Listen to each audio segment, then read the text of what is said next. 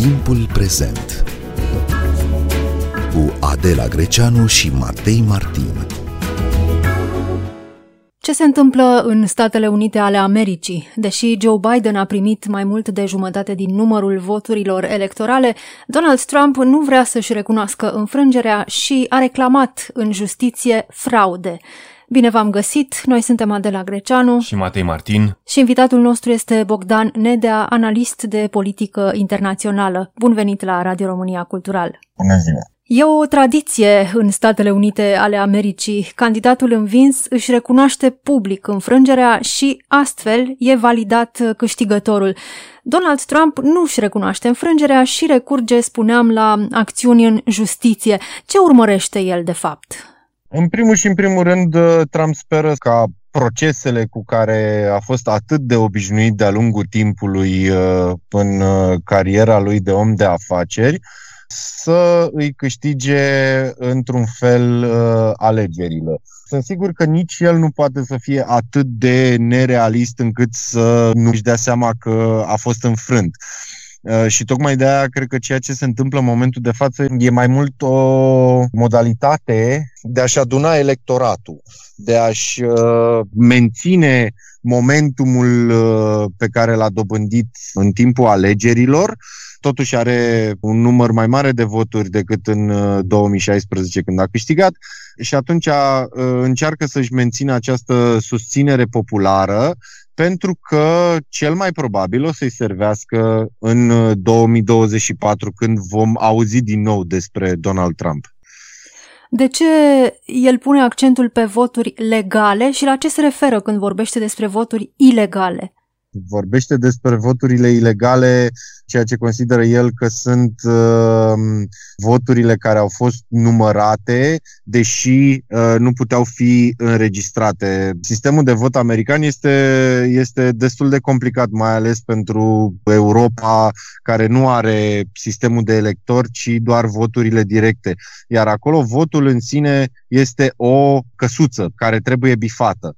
Aceeași problemă a fost um, la alegerea lui uh, Barack Obama în, uh, în primul termen, primul mandat al său, că unele voturi nu au fost înregistrate pentru că bifa era un pic lângă căsuță datorită unei uh, erori de calculator, de fapt. Și atunci unele voturi nu au fost înregistrate. La asta se referă Donald Trump cel mai probabil când spune voturi ilegale, că au fost numărate toate tipurile de voturi. Ceea ce, evident, după cum a și fost demonstrat, este o formă de fake news.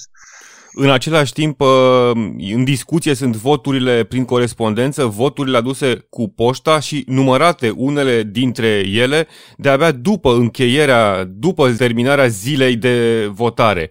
Regulile erau dinainte cunoscute, dinainte contestate de președintele Trump și iată acum ă, sunt și baza unor procese. Da, de exemplu în Pennsylvania, atât de discutata Pennsylvania, voturile prin corespondență se pot număra până la trei zile după ziua alegerilor. Iar asta nu este o regulă care a fost uh, introdusă în timpul jocului, ca să zic așa. Se știa dinainte. Și tocmai de aceea, uh, în momentul în care, la începutul numărătorii, când Trump avea un avantaj, au fost destul de mulți oameni care au fost liniștiți în legătură cu posibilul lui câștig, pentru că știau că urmează să vină voturile prin corespondență, voturi prin corespondență care, în majoritatea cazurilor, sunt acordate de către democrați. Democrații sunt cei care, tradițional, ca să zic așa, votează prin, prin corespondență. De data asta, majoritar, evident. Au fost mai multe voturi ca oricând uh, în Statele Unite ale Americii la aceste alegeri prezidențiale. O mobilizare electorală extraordinară în plină pandemie. Sunt foarte mulți alegători care au ales să voteze prin corespondență și anticipat, deci înaintea zilei anunțate a alegerilor. În același timp, multe voturi sunt contestate. Deci, viitorul președinte, oricare va fi el, Joe Biden sau Donald Trump, va fi mai legitim sau mai puțin legitim? Biden este cel mai votat președinte american din istorie. Asta îl face în aceeași măsură, dacă ar fi să ne luăm după contestații, și cel mai contestat președinte din istorie. Dar sistemul electoral pus la punct în Statele Unite are menirea de a evita genul ăsta de fraudă electorală, cum se întâlnește, de exemplu, în Europa, cum am văzut și la noi, mai votează câte un decedat, mai intră pe listele de vot și tot așa. Tocmai de aceea există acei electori care verifică înainte de a-și da votul lor, verifică și veridicitatea voturilor. Bineînțeles că ultimul cuvânt îl are biroul lor electoral central. Dar uh, nu cred că Biden va fi un, uh, un președinte ilegitim sau mai puțin legitim. Pentru că numărul de voturi care i-a fost acordat este foarte mare. Și știu că Trump spune că au fost fraudate alegerile. De fapt, vorbim despre ce? Despre un senator american, într-adevăr, care este prezent în viața publică americană de foarte, foarte mult timp. Dar uh, ceea ce Trump vrea să ne spună este că, de fapt, uh, democrații și Biden i-au furat voturi neavând același acces la sistem și la resurse cum a avut el care era președinte și practic uh, conducea sau avea acces la sistemul electoral astfel încât să, uh, să facă o fraudă. Bun, uh, președintele Donald Trump e în continuare președinte în exercițiu și are în continuare autoritate asupra instituțiilor statului. Contează această putere, această autoritate în procesele pe care le intentează acum pentru alegeri?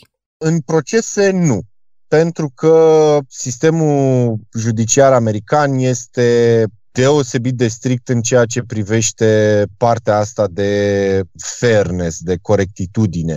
Cu toate acestea, are o anumită influență dacă totul va ajunge la Curtea Supremă.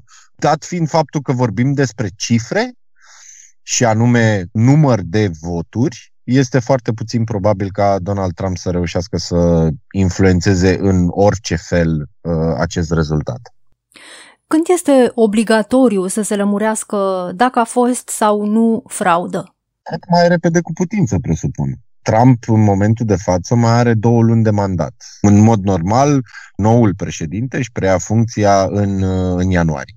Deci Trump mai are două luni de mandat în care din păcate, poate să facă, în primul rând, tranziția destul de complicată uh, pentru Biden și, în aceeași măsură, poate să își continue discursul astfel încât Biden să găsească jumătate din populație, cea care l-a votat pe Trump, să o găsească destul de ostilă. Chiar așa, Bogdan Nedea, ce impact are această situație asupra procesului de tranziție a puterii?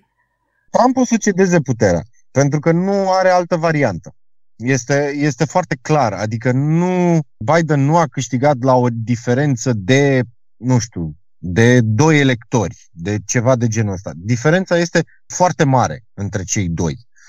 Deci nu are cum, nu are cum să o conteste. Poate o să reușească să anuleze câteva mii sau hai zeci de mii de voturi, dar în niciun caz nu o să reușească să încline balanța în favoarea lui. Ce face Trump acum este ceea ce se numește entertainment, în uh, nu foarte multe cuvinte.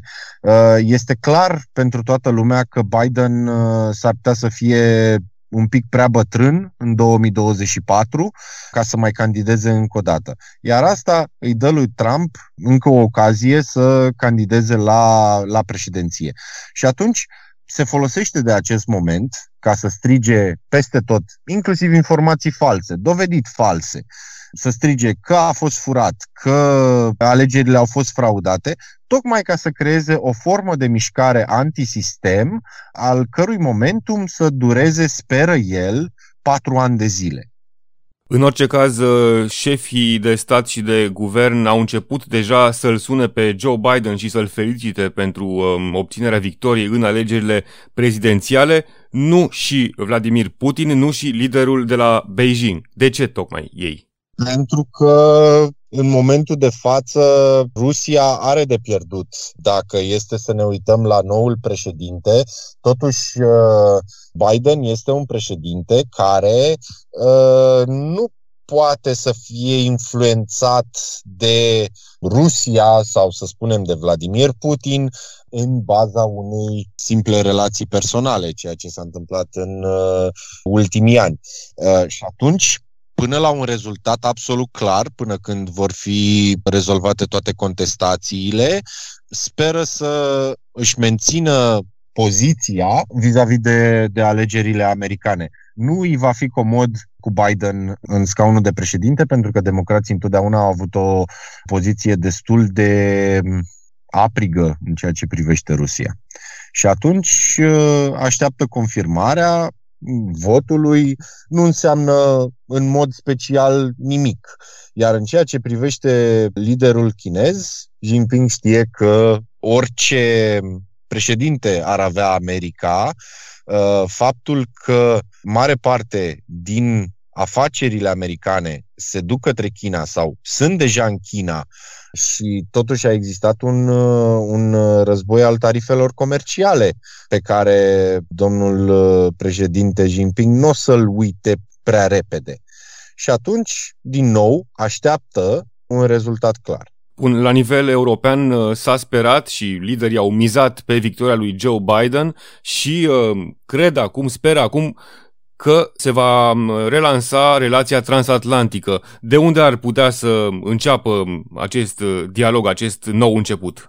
În primul rând începe de la faptul că politica lui Biden sau programul uh, pe care va funcționa Biden nu o să fie acela cu America First și conform tradiției democraților o să readucă America pe calea internațională, adică în rolul de pseudo-jandarm al planetei, de pion uh, central al uh, marilor afaceri internaționale. Deci o să reintroducă SUA în acest context internațional de unde Trump a reușit, uh, a reușit să o scoată. Deci, cel puțin speranțele europenilor sunt foarte optimiste și nu văd niciun motiv pentru care ale altcuiva ar trebui să fie altfel în momentul de față. Cu toate acestea, Biden are de luptat cu niște moșteniri, ca să le spunem așa, uh, destul de dificil de manageriat. Uh, prima și cea mai uh, importantă în momentul de față este cea socială, în care Trump lansează în spațiu public mesajul uitați, sistemul ne-a furat, eu am fost antisistem chiar înainte de alegere, a spus, eu nu sunt politician. Deci o să vină și o să continue cu mesajul sistemul ne-a furat, sistemul este de vină, Biden are de lucrat cu partea medicală, America este în plin al doilea val uh, COVID, cu foarte multe decese, un sistem uh, medical care a fost oarecum ignorat de Donald Trump și o problemă care a fost ignorată de Donald Trump, plus că trebuie să reînceapă niște forme de dialog, inclusiv cu vecinii direcți, cu Mexicul și Canada, care au fost primele afectate de președinția lui Trump, care când, în momentul în care a devenit președinte a schimbat uh, în termeni destul de duri acordurile economice cu cele două țări. La nivel european și cancelarul german Angela Merkel și președintele francez Emmanuel Macron spun că Statele Unite trebuie să rămână principalul uh, partener al Europei. În același timp, amândoi vorbesc despre faptul că Europa trebuie să își găsească o autonomie în ceea ce privește securitatea. Cum uh, se va rediscuta această relație în uh, termenii de securitate, pe tema securității, cu noul președinte uh, american Joe Biden? O să se discute în aceiași termen ca și până acum. Dacă ne aducem aminte acum vreo 2 ani de zile, poate mai bine, uh, doamna Merkel, după ce a avut uh, vreo două, trei întâlniri cu Donald Trump, a ieșit cu mesajul că Europa e pe cont propriu, cam așa ar fi traducerea. Europa este pe cont propriu. Și uh, s-ar putea să nu se mai poată baza pe SUA în viitor și asta înseamnă că trebuie să ne descurcăm noi din punct de vedere militar. Asta era în contextul în care Trump vehicula ideea de a scoate SUA din NATO, după ce o scosese din alte organisme internaționale importante.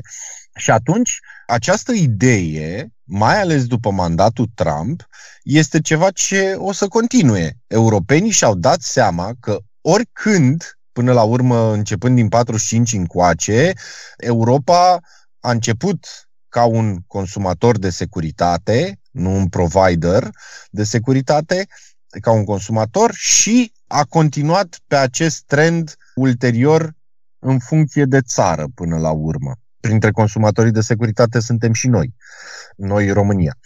Și atunci, după un mandat Trump în care toate mesajele au fost clare, trebuie să plătiți, uh, noi s-ar putea să nu vă mai apărăm uh, să discute chestiunile de securitate în uh, termeni comerciali, de fapt, da? Europenii sigur și-au dat seama că este cazul să câștige o formă de autonomie, cel puțin pe partea de securitate, dacă nu și de comerț, față de SUA. Pentru că un mandat Trump și în loc de Trump puneți orice alt nume, poate să se întâmple în orice moment. Bun, cea mai importantă chestiune de securitate acum uh, este securitatea sanitară și lupta împotriva uh, pandemiei COVID. Se anunță deja un posibil vaccin care are efecte, eficiență mai mare decât uh, se credea inițial. L-am văzut pe Joe Biden preocupat de chestiunea pandemiei și de rezolvarea acestei crize sanitare. Liderii europeni sunt de multă vreme preocupați de asta. Vedeți posibilă o cooperare internațională în acest domeniu? Cu siguranță nu o să mai vedem uh, situații cum a fost cea de la începutul anului, dacă mi-aduc bine aminte, când uh, SUA a cumpărat, a oferit mai mulți bani firmei care vindea un medicament pentru COVID, pentru tratarea COVID-ului, care era destinat Germaniei. Și SUA au uh, oferit mai mulți bani, compania de medicamente le-a vândut lor acel lot, dar lotul în sine era deja pe un aeroport din Germania. Deci, în nu foarte multe cuvinte, le-a suflat acel lot de medicamente cu siguranță nu o să mai vedem așa ceva. Cu siguranță o să existe o formă de respect. Trebuie luat în considerare că Biden este un politician de, de modă veche, ca să spun așa, pentru care respectul încă mai contează. Și cu siguranță, mai ales în acest moment în care lumea începe ușor, ușor să se obișnuiască cu ideea de pandemie, cu ideea de boală. Nu vor mai exista momente din acestea critice și în niciun caz nu va exista aceeași formă de populism. Până la urmă, este un cuvânt potrivit pentru ce făcea Trump, în care ieșea în fața alegătorilor și spunea uitați, am cumpărat, am făcut, am asta, necontând, de fapt, în detrimentul cui sau sacrificând ce anume pentru cumpărarea sau achiziționarea sau uh, dobândirea de medicamente, vaccinuri și tot așa. Bun, Statele Unite ale Americii vor reveni probabil în instituțiile internaționale pe care președintele Trump le-a părăsit. Statele Unite ale Americii vor reveni la multilateralism. Care sunt uh, pașii? Care credeți că sunt aici prioritățile? În primul și în primul rând, uh, cel mai probabil, mai ales că Biden a spus că intenționează să continue moștenirea lăsată de Barack Obama, foarte sus pe agenda, mi s-ar părea reluarea relațiilor și eventual semnarea unui nou tratat cu Iranul în primul și în primul rând, din punct de vedere al securității. După care o normalizare a relațiilor cu China și cu Europa. Ăștia sunt principalii pași. Desigur, pe agenda se află și revenirea în uh, tratatul de la Paris, tratatul pentru mm, mediul înconjurător, tratat semnat în timp ce Biden era vicepreședinte sub Barack Obama. Cam toate sunt importante dacă stăm un pic să ne gândim și sunt destul de sus pe agenda. Din punctul ăsta de vedere, eu personal nu fac foarte multe griji, cu atât mai mult cu cât Biden în uh, cariera lui de senator a fost uh, inclusiv uh, șeful Comisiei de Politici Externe din, uh, din Senatul American. Deci nu este atât de, cum să spun, novice cum era Trump în, în ceea ce privește partea asta de relații internaționale și uh, discuții în spatele ușilor închise, discuții pe canale diplomatice pe care Trump a rare ori le-a folosit. Victoria lui uh, Joe Biden uh, înseamnă și victoria celei pe care și-a ales-o o vicepreședintă, Kamala Harris, prima femeie din istoria Americii care va ocupa această funcție. Ce semnificație are victoria ei? Kamala, în momentul de față, reprezintă o minoritate. În siajul mișcării Black Lives Matter și în uh, siajul evenimentelor din jurul acestei mișcări. Protestele masive, adâncirea clivajului rasial, toate încurajate de președintele Trump, Kamala pentru Biden a fost o alegere cât se poate de inteligentă, care sunt sigur că i-a adus foarte multe voturi. Uh, americanii nu sunt neapărat misogini, dar uh, trebuie reținut că există femei și femei. De exemplu, Hillary a fost respinsă de majoritatea americanilor datorită istoriei și moștenirii cu care venea. De la președintele Clinton, ce a făcut ea ca senator, Kamala are un, uh, un dosar uh, foarte bun, a fost uh, procuror șef în California, are numai recomandări, ca să spun așa, și atunci, fiind și femeie, făcând parte și dintr-o minoritate etnică, cred că în funcția pe care o ocupă sunt acum puse destul de multe speranțe, cel puțin din partea minorităților etnice. La ce să ne așteptăm uh, în privința relației cu România de la o administrație Joe Biden? România, în momentul de față, are o poziție destul de privilegiată în uh, relația cu SUA.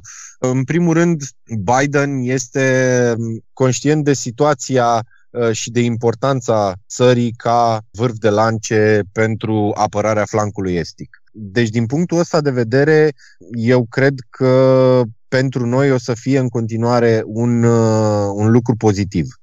Președinția Biden va fi cu siguranță un lucru pozitiv. Chiar și dacă este să ne uităm la un lucru cât se poate de simplu și anume la rămânerea sau uh, implicarea Statelor Unite în NATO. Patru ani de zile, până la urmă, mai mult sau mai puțin, am trăit cu sabia lui Damocles uh, deasupra capului. Pentru că Trump spunea că nu vom mai uh, ajuta partenerii care nu participă cu 2% din PIB. Noi eram în situația aia. Noi suntem acum cu 2% din PIB datorită investițiilor făcute în timpul mandatului Trump. Dar înainte de asta eram sub 2% din PIB și eram în situația aia. Noi, ca și consumator net de securitate, depinzând ca țară de prezența trupelor americane, noi eram cu sabia lui Damocles deasupra capului. Bun, Joe Biden a fost de trei ori în România, odată ca senator, de două ori în calitate de vicepreședinte. Contează aceste relații în vreun fel pentru viitor? Cu siguranță, cu siguranță contează. Problema este și din partea noastră până la un anumit punct. Uh, din păcate, politicienii români uh, nu au, sau majoritatea politicienilor români, nu au neapărat anvergura necesară unei abordări cât se poate de directe, dar relațiile și canalele sunt, uh, sunt create. Și cu siguranță asta înseamnă că Biden este cel puțin conștient de importanța României în contextul uh, tratatului uh, nord-atlantic, uh, în contextul apărării colective. Bogdan Nedea, mulțumim pentru interviu. Noi suntem Adela Greceanu și Matei Martin. Ne găsiți și pe platformele de podcast. Abonați-vă la Timpul Prezent pe Castbox, Apple Podcasts și Spotify. Cu bine, pe curând! Pe mâine!